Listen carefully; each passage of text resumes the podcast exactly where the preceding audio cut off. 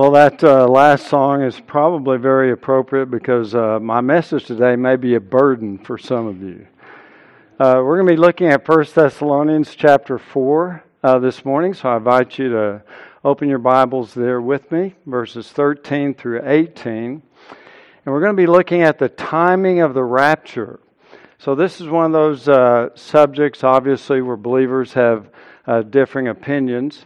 But let me begin by uh, reading this passage, and it's a glorious passage indeed, though it is uh, very controversial on certain levels.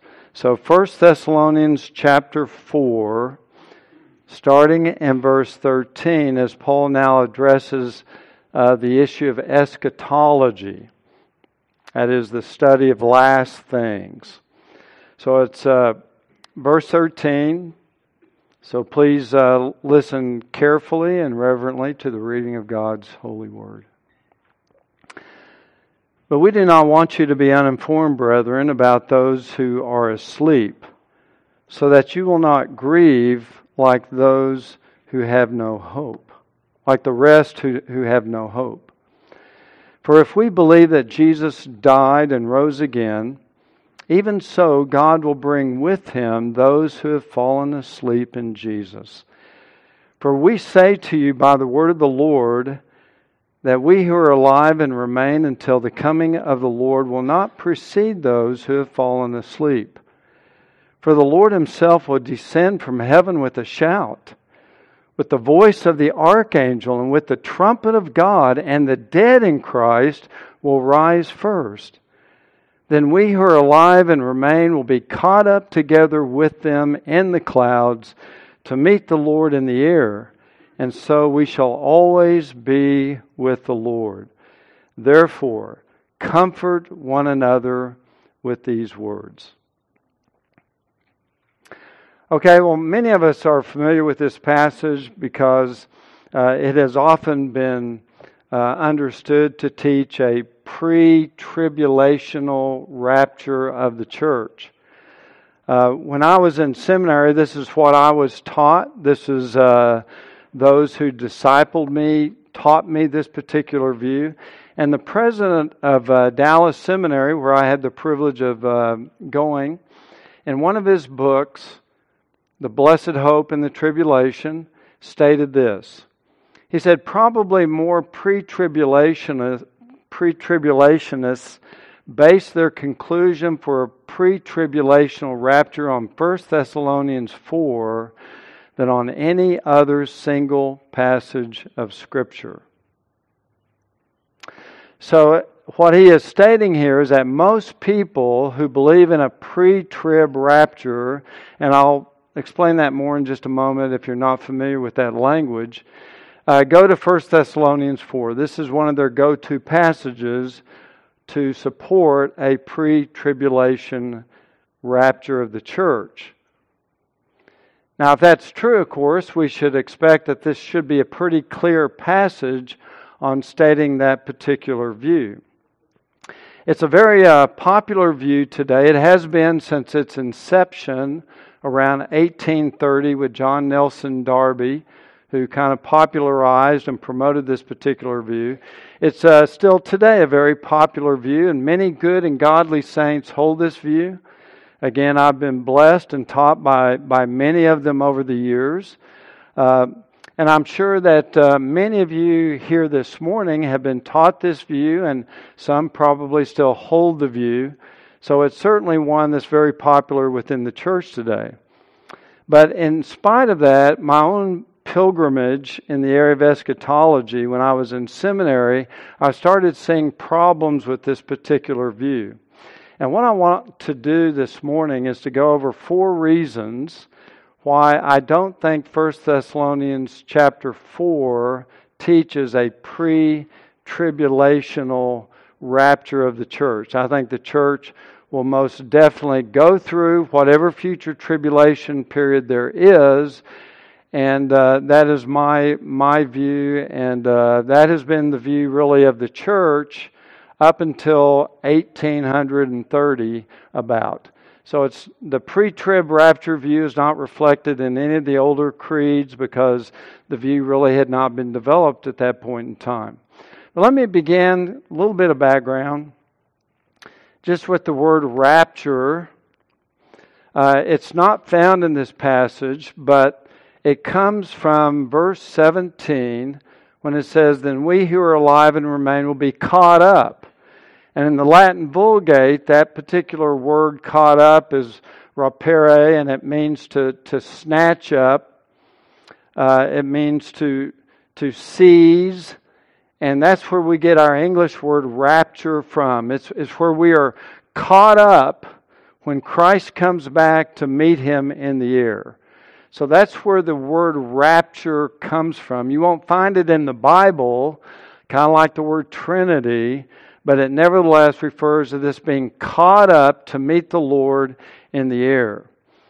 Now, the pre trib view, the pre tribulational rapture view, is unique to dispensationalism. All the other views of eschatology would not hold to this view, uh, but it believes that there will be a future seven year tribulation period. And that's based because dispensationalism holds to a very strong division between Israel and the church. Two separate, distinct peoples of God with different promises, different covenants. So basically, when Israel rejected Christ, their program was put on hold. And so now we're in a parenthetical church age, but Israel's program still lacks to fulfill Daniel's 70th week of prophecy. So that seven weeks, that 70th week, turns out to be this seven year tribulation period. But before Israel can have its Daniel's 70th week, that seven year tribulation period, the church age has to end. So you have to remove the church off of the earth, and then you have the final seven year tribulation period, and then you have the second coming. So, according to this view, Christ descends in the clouds.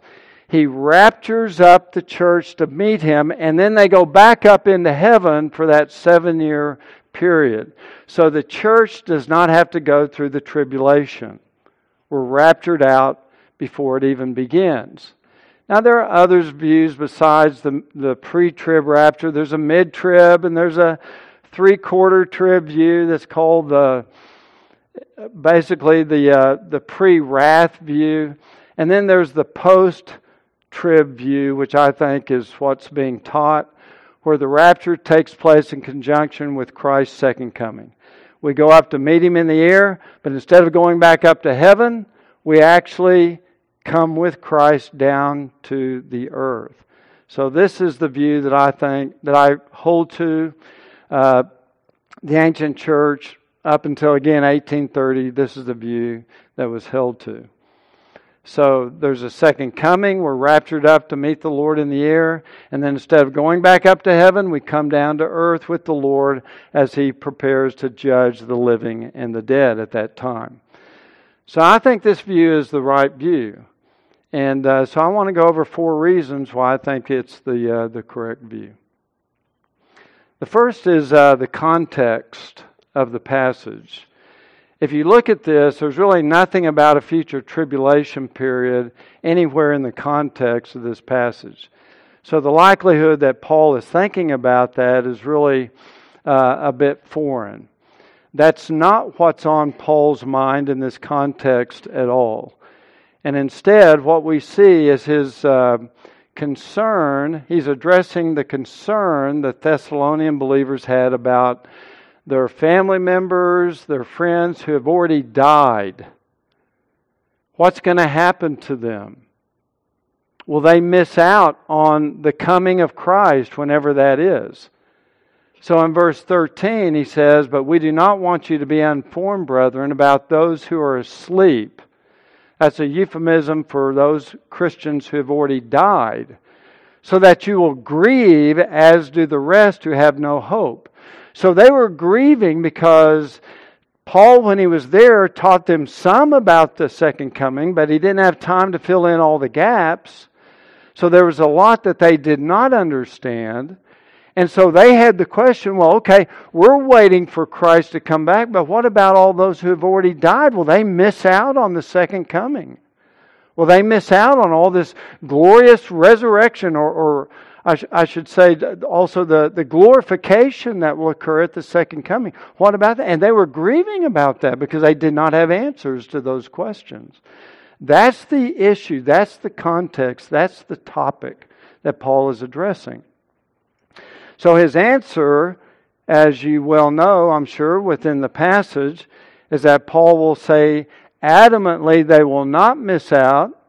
In fact, those who have died in Christ will actually be resurrected and raised, and then we will join them in the air. We will be transformed. We will be translated. We'll be glorified.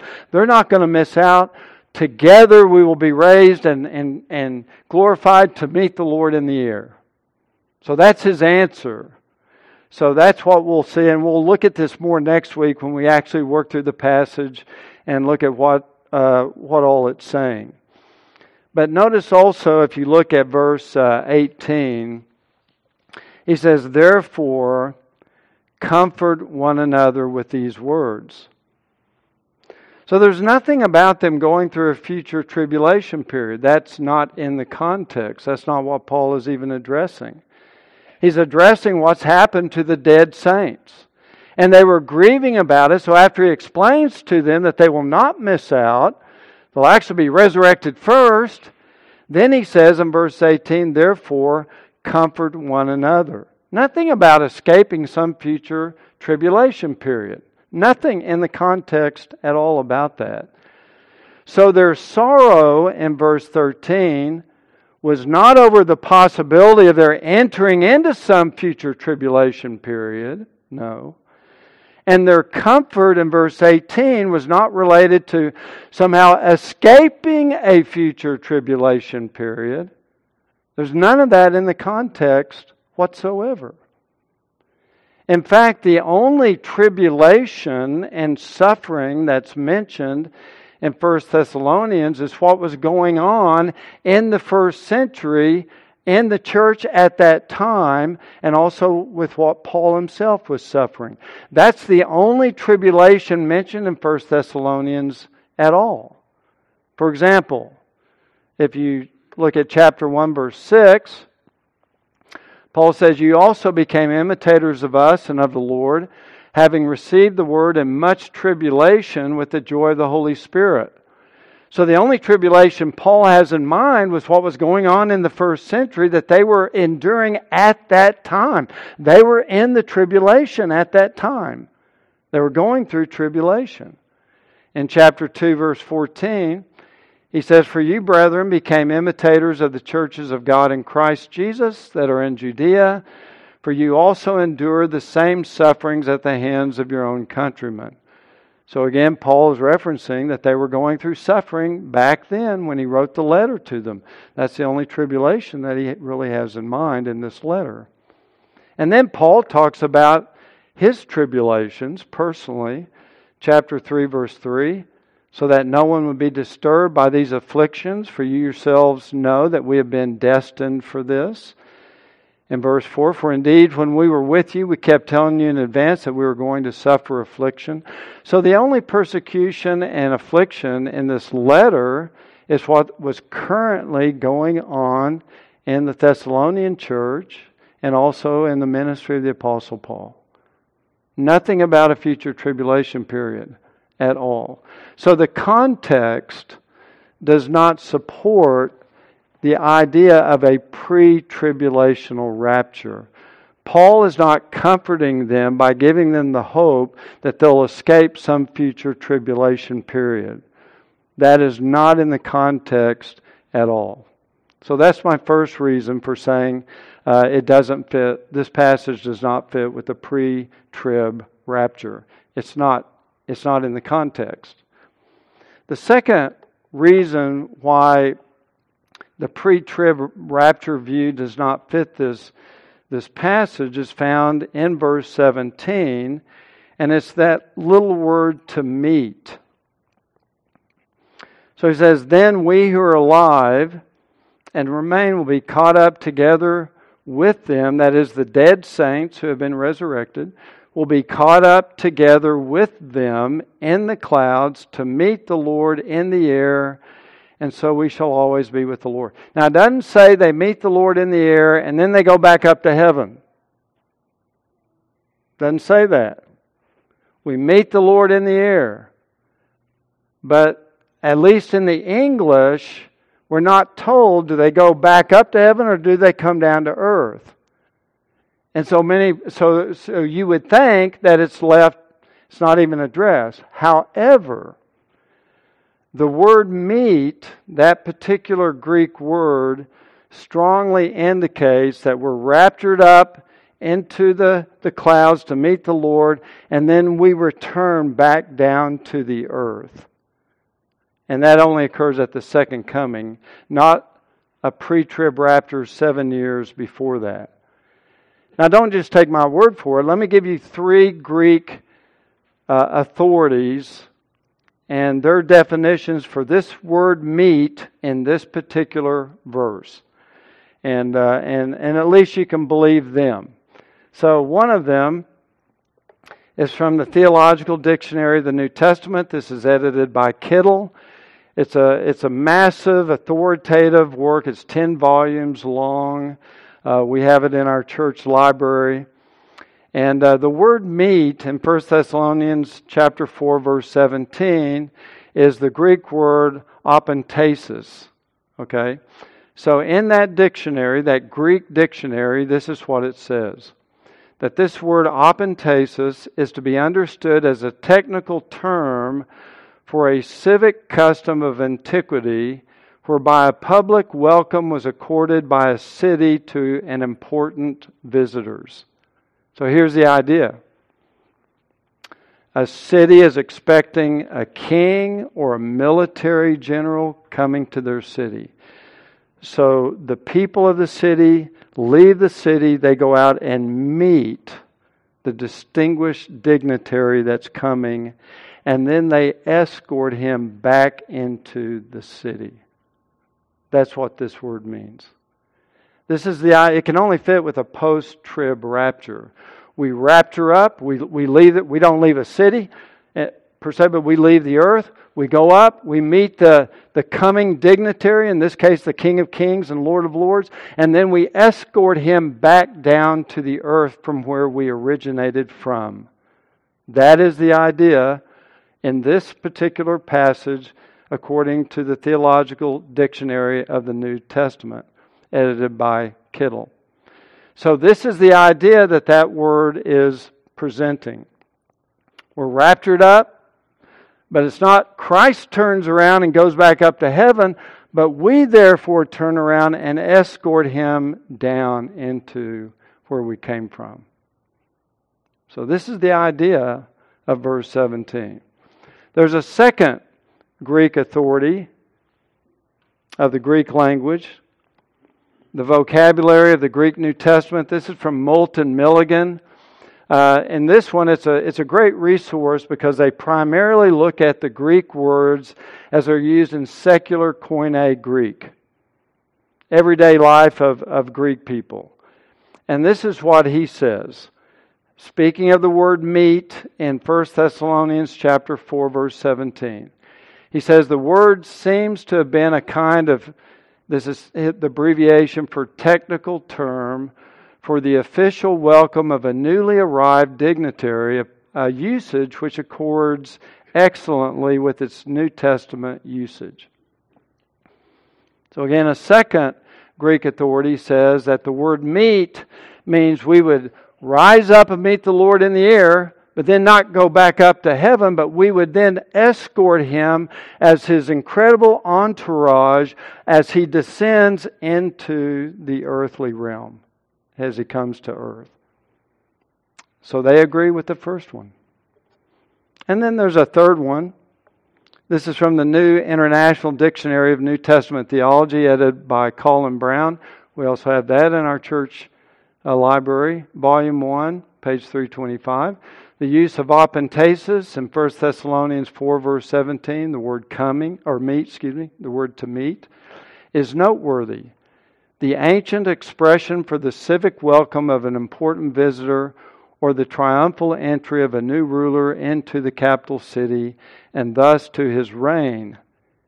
And that's applied to Christ in 1 Thessalonians 4:17. So in other words, all three Greek authorities say that this particular Greek word supports this idea that we are raptured up from the earth. We come out of the city, as it were. We greet the arriving king or dignitary, and then we escort him. We become the, the, the shouting choir. We become the rejoicing mob that then ushers him back down to the earth. A similar word is used in, in uh, the Gospels of Christ's triumphal entry. The people came out of Jerusalem. They began shouting, Hosanna, him who comes in the house. And then they escort him back into Jerusalem. It's not that Christ comes down to meet us and we're the dignitary, and then we go back up to heaven. It's the opposite of that idea. And this is what the Greek word means according to these three Greek authorities. This particular word meet that's found in 1 Thessalonians 4:17 is also found in Matthew 25:6. This is of the virgins awaiting for the bridegroom. And at midnight there was a shout, behold the bridegroom come out to meet him. And so the five virgins that were prepared and ready, they come out they meet the bridegroom, and then they turn around and they take him into the wedding feast. It's not that they come out and the bridegroom t- turns around and they go back to where the bridegroom came from. No, no, no. The, the virgins go out, they meet him, they turn around, they usher him into the wedding feast where they came from. That's the idea. So it doesn't fit with a pre trib rapture view at all. It can only fit with a post trib rapture view. Luke uses the same word again in, uh, well, for the first time actually, in Acts 28, verse 15. And this is when Paul is on his way to Rome. Remember, he's under Roman uh, guard. He's been, he's a prisoner, and he's on his way to Rome.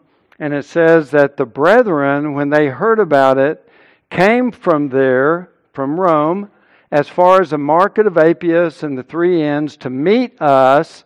And when Paul saw them, he thanked God and took courage because now they joined him as he completed his journey and went to Rome. So these people came out of Rome, they met Paul, they turned around, they ushered him into Rome. So this is the, just to give you a, a graphic of this. They came out of Rome, they heard Paul was traveling up through Italy. They went down to the three inns, the market of Appius. They met Paul. Then they turned around and ushered him back into Rome. So that's what we do. It's really not the idea of a pre trib rapture, it's actually the opposite of that. The pre trib rapture says Christ comes down, we meet him, then Christ turns around and goes back up. But this word is actually saying the opposite. It's saying that we go up and meet the Lord in the air. We become his, his uh, entourage. We're like the virgins. We're like the people of Rome. We go out of the city. We meet the dignitary. We meet the important person. And then we welcome him back into our city. So we come down, we descend with him to the earth. So the word itself, the Greek word itself, strongly argues for a post trib rapture, not a pre trib rapture. So that's another problem with this particular view.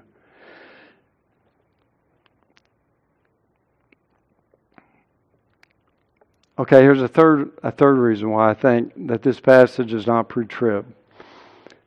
Now, I'm not trying to be gloom and doom uh, with everyone that really has embraced the pre-trib uh, position. Um, but uh, we're just trying to wrestle with what the text is saying. So there's another reason why the pre trib rapture view doesn't fit with 1 Thessalonians 4, and that's the comparison with Matthew chapter 24. So, for example, this is from the Lord Himself, and that's probably what Paul has in mind in verse 15 when he says, For this we say to you by the word of the Lord. He's thinking of, Paul is thinking of the teachings of our Lord. And notice what he says. The Lord says in the Olivet Discourse. He says, But immediately after the tribulation of those days, so this is a after tribulation event that Jesus is describing. After the tribulation of those days. The sun will be darkened, the moon will not give its light, the stars will fall from the sky, and they will see the Son of Man coming on the clouds of the sky. He will send forth his angels with a great trumpet. They will gather together his elect from the four winds, from one end of the, of the sky to the other. So I want you to notice the parallel between 1 Thessalonians 4 and Matthew 24. It's the same language that's being borrowed. The Son is coming, same Greek word, from heaven. There are angels. There's a great trumpet. The elect are gathered or caught up. They meet the Lord and they meet him in the clouds. So that the Apostle Paul was certainly seems to be borrowing directly from Matthew chapter 24. Now, all dispensationalists believe that Matthew 24 has a future fulfillment. And if that's the case, then notice when all of these things take place in verse 29, immediately after the tribulation of those days. So, all of this event, the Son of Man coming on the clouds with the angels, the great trumpet, the gathering together to be with Christ, all occurs after the tribulation. So, the very fact that the Apostle Paul is borrowing the same language, probably just uh, rewording some of the, the word, but he's borrowing these same words and concepts from the Lord Jesus in Matthew 24. And since Matthew 24 clearly says this happens after the tribulation, then there's no support for 1 Thessalonians 4 that uses the same language to be before the tribulation. It just doesn't fit. So, this is, uh, to me, a very strong and powerful third reason why First Thessalonians 4 does not really teach a pre trib rapture. The fourth uh, reason is just the general attitude found in the uh, scriptures that uh, speak about what our attitude should be towards persecution. And before I get into some verses here, let me just say so it, let's assume a post trib rapture. All the evidence seems to go in that direction that the church will be raptured to meet the Lord, but will be at the second coming. We'll meet the Lord in the air. Then we become his great joyful thong, his, his entourage that comes down as he begins to judge the, the living and the dead. So, what's the purpose of the rapture then if it's post trib, not pre trib? It's post trib. The significance is number one, it's most appropriate for when the King comes from heaven in his glory, when the king comes to conquer his enemies, it's most appropriate that all of his saints be gathered with him and, as it were, stand behind him as he begins to bring about this incredible victory and conquest and to celebrate and fulfill uh, that great victory over sin and Satan and everything else. It's appropriate that the people of God come as his entourage, that we come because we are on his side as he now begins to judge his enemies. So, so the rapture at that point is very appropriate. So that Christ just doesn't come by himself. But even in Revelation 19, there's a great throng of, of the saints from heaven that join the Lord as he comes at the second coming. But there's another purpose for the rapture at that point in time. At the end of the tribulation, as Jesus is now coming in his second coming. And that is, it's a separation of the sheep from the goats. So that's where the separation takes place for the sheep goat judgment of Matthew chapter 25. So all of that is very, to me, in my mind, very strategic. But if you look at the uh, the rest of the New Testament, uh, usually the uh, the teaching on tribulation is this: the Bible pretty much uniformly says, expect it, prepare for it, and rejoice in it if you have to go through it because you're blessed. Now, it's true, Jesus did say that, hey, if they're persecuting you and you can flee to the next city, then flee to the next city. I mean, we're not masochists. We don't go looking for persecution. But the general flavor of the New Testament is to face persecution with boldness and courage in Christ.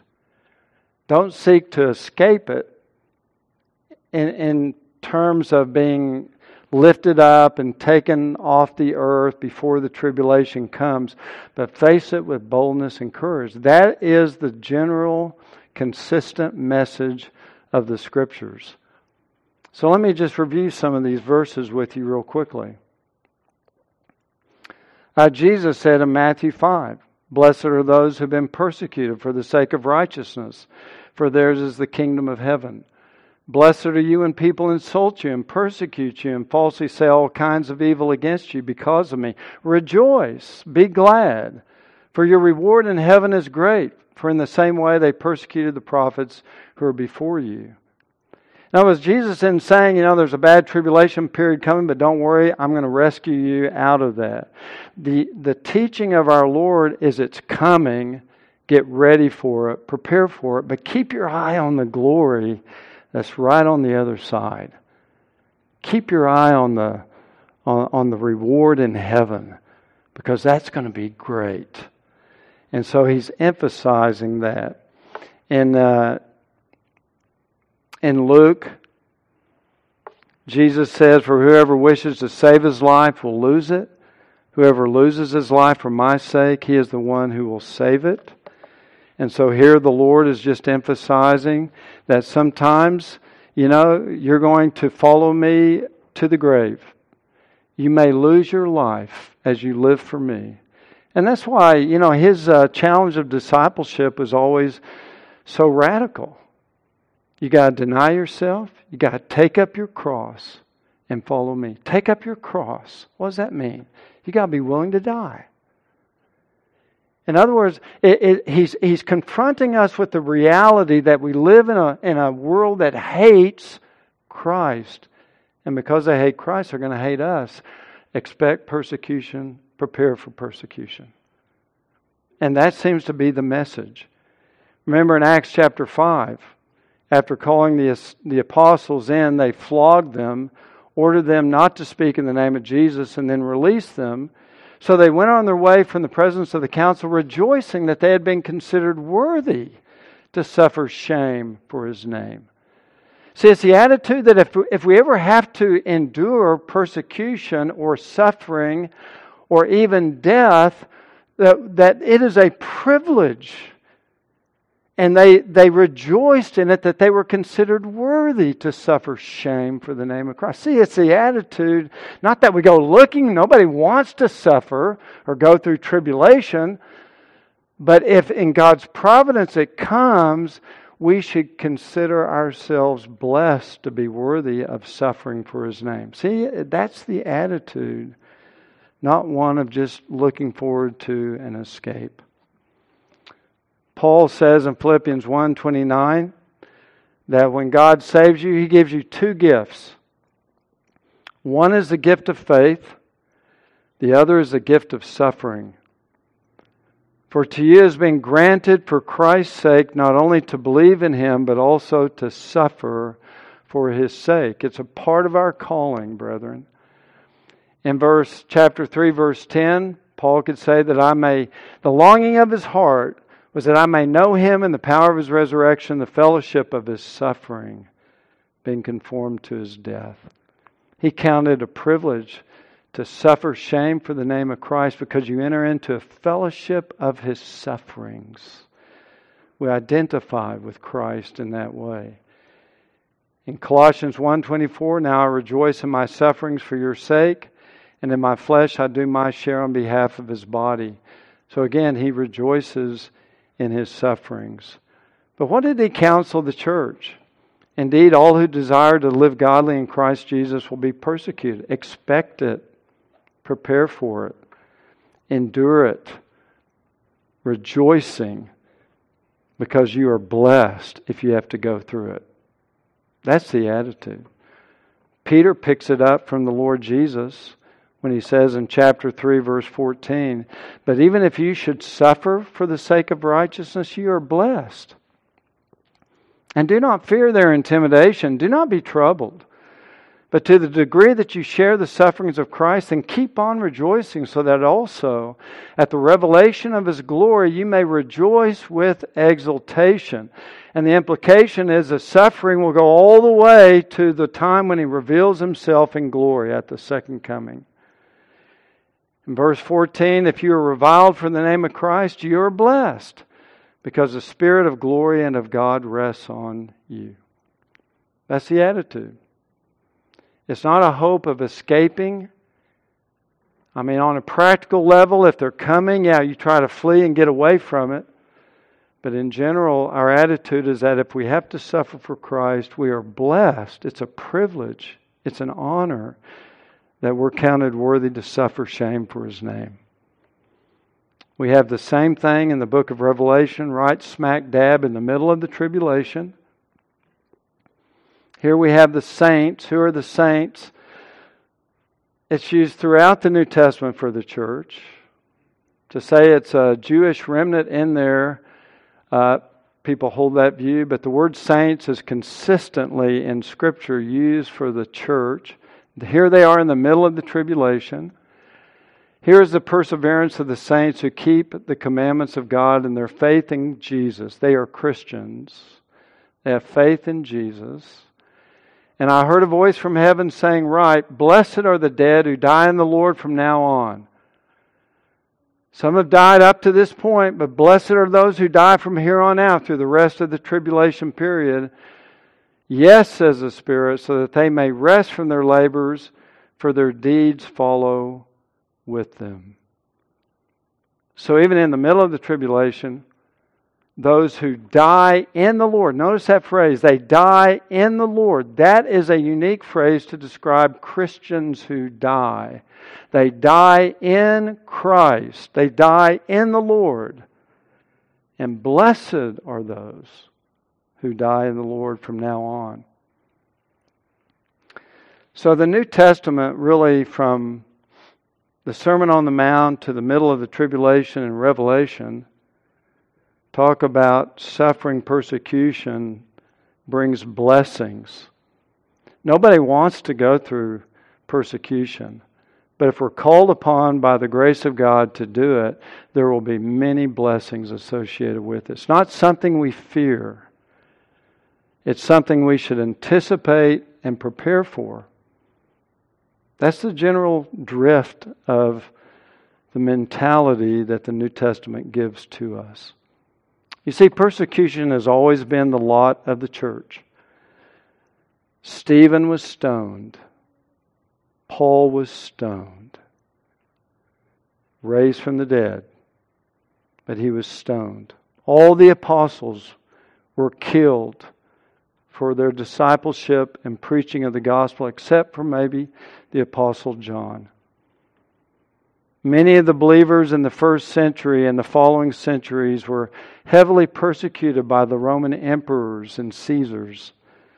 They were thrown to wild animals and lions and mauled and eaten. They were burned alive in Nero's courts just for entertainment. They suffered tremendously under the emperors Trajan, Domitian, Decius, Diocletian, and many others, so that Tertullian, one of the early church fathers, could say that the blood of the martyrs is the seed of the church. In other words, that the believers, our brothers and sisters in Christ who died for Christ, actually caused the church to grow all the more.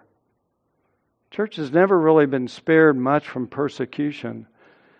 The rise of Islam from the 7th to the 11th centuries, the Christian homeland in Jerusalem and Palestine were crushed under Islamic invasions. Churches were plundered, Christian women were raped, torture of Christian leaders, pilfering of villages and towns. Throughout the Middle Ages, Islam remained a persistent danger to the church. And if you would not if you would not convert to Islam, if they didn't kill you, then they would force you to servitude. The Counter Reformation of the Roman Catholic Church brought a new wave of persecution. The Inquisitions, the slaughter of the Albigenses and the Waldensians in France and Italy, slaughtered them, chased them up in the mountains, slaughtered them. Then later, the slaughter of the Huguenots in France and Europe. Later in England, the bloody Queen Mary, who burned alive at the stake around 300 Protestants and Puritans. And then, of course, we come to communism, which has imprisoned, tortured, killed many of our brothers and sisters in Christ. George Grant, in an article found in, on the Ligonier uh, website, said throughout church history, believers have suffered persecution and obscurity. They have been beaten, ridiculed, defrocked, and defamed. They have suffered poverty and isolation, betrayal and disgrace. They have been hounded and harassed and murdered. And the heroes of the faith have always been those who sacrificed their lives and fortunes and reputations for the sake of the gospel. And indeed, persecution and martyrdom have been among the church's highest callings and greatest honors. He goes on to say that according to ministries such as Open Doors and Voice of Martyrs, more Christians have been killed for their faith in the last century than in all other ages combined. Lenin, Stalin, Hitler, Mao Zedong, Idi Amin, Fidel Castro, Pol Pot, and more unleashed untold horrors Christians, if not killed, were consigned to prison cells, gulags, concentration camps, detention centers, torture chambers, labor camps, and millions were and still are sacrificed on the bloodiest secular altars of communist utopia. Persecution has always been the lot of the church. And the reason why I think the pre trib rapture view has rooted itself in the West, and particularly in America, is because we, by the grace of God, have, are still riding on the, the after effects of the Protestant Reformation, the revivals we've had in our own country, the fact that our uh, government was established to reflect certain Christian worldview principles, which has protected our religious liberties. And because of that, in America, we have not had hardly any persecution to speak of for a number of centuries. And because of that, and that's also in, in other places like England since 1830, since the pre trib rapture really arose uh, they've had many of those same privileges. The result of that, I think, is when we start thinking about tribulation, we begin to fear it. And we begin to really prefer a view that says we won't have to go through it. But the church has always had to go through persecution. Our brothers and sisters, many of them have died and suffered and been tortured for their faith throughout the ages. And the attitude of us of that, you know, we really and, and you know, again, we would all prefer not to go through the tribulation. Uh, but I do think that whenever that comes, that it will vary in intensity. Um, just like it does now, there are certain parts of the world where Christians are being put to death as we speak, but not in America, at least right now. Again, we have been blessed because even our Supreme Court recently has made several uh, encouraging rulings protecting religious liberty in our country. So we have certainly been blessed by God's common grace in many ways. But I remind you again what Jesus taught his disciples. If the world hates you, you know that it has hated me before it hated you. If you are of the world, the world would love its own. But because you are not of the world, but I chose you out of the world, because of this, the world hates you. Remember the word that I said to you A slave is not greater than his master. If they persecuted me, they will also persecute you. What Jesus is saying is, church, prepare for it, expect it, and if it should come your way, endure it, knowing that you are blessed in Christ, and keep your eye on the prize right on the other side. Jesus also said, Do not fear those who kill the body and are unable to kill the soul, but rather fear him who is able to destroy both soul and body in hell. Don't fear the tribulation, Antichrist, the beast. These are not people to fear. They, they only move and act under the authority of our King and our Savior and our Lord, who will one day crush them under our feet. Not something to fear. Jesus said to the church of Smyrna, Don't fear what you're about to suffer. Behold, the devil is about to cast some of you into prison so that you'll be tested and you'll have tribulation for 10 days. And then notice what he says Be faithful until death and I'll give you the crown of life. So if it comes, some will die. Maybe many will die. But we don't fear men, we fear our God. To be faithful even unto death, because right on the other side is the crown of life. So when you look at 1 Thessalonians chapter 4, if indeed Dr. Walvoord was correct in saying that more people go to 1 Thessalonians chapter 4 to support their pre trib view than any other passage in Scripture, then I would have to comment that that's, that's weak. And no other passages are going to fare any better, in my opinion, that might be brought forward to support a pre trib rapture. 1 Thessalonians 4 doesn't support it, and I don't think others do either. I think the rapture, as glorious as that is, is going to take place at the end of the tribulation. And I, there's a lot to be encouraged by when we study that. And that'll be our, our joy to do that, Lord willing, next time.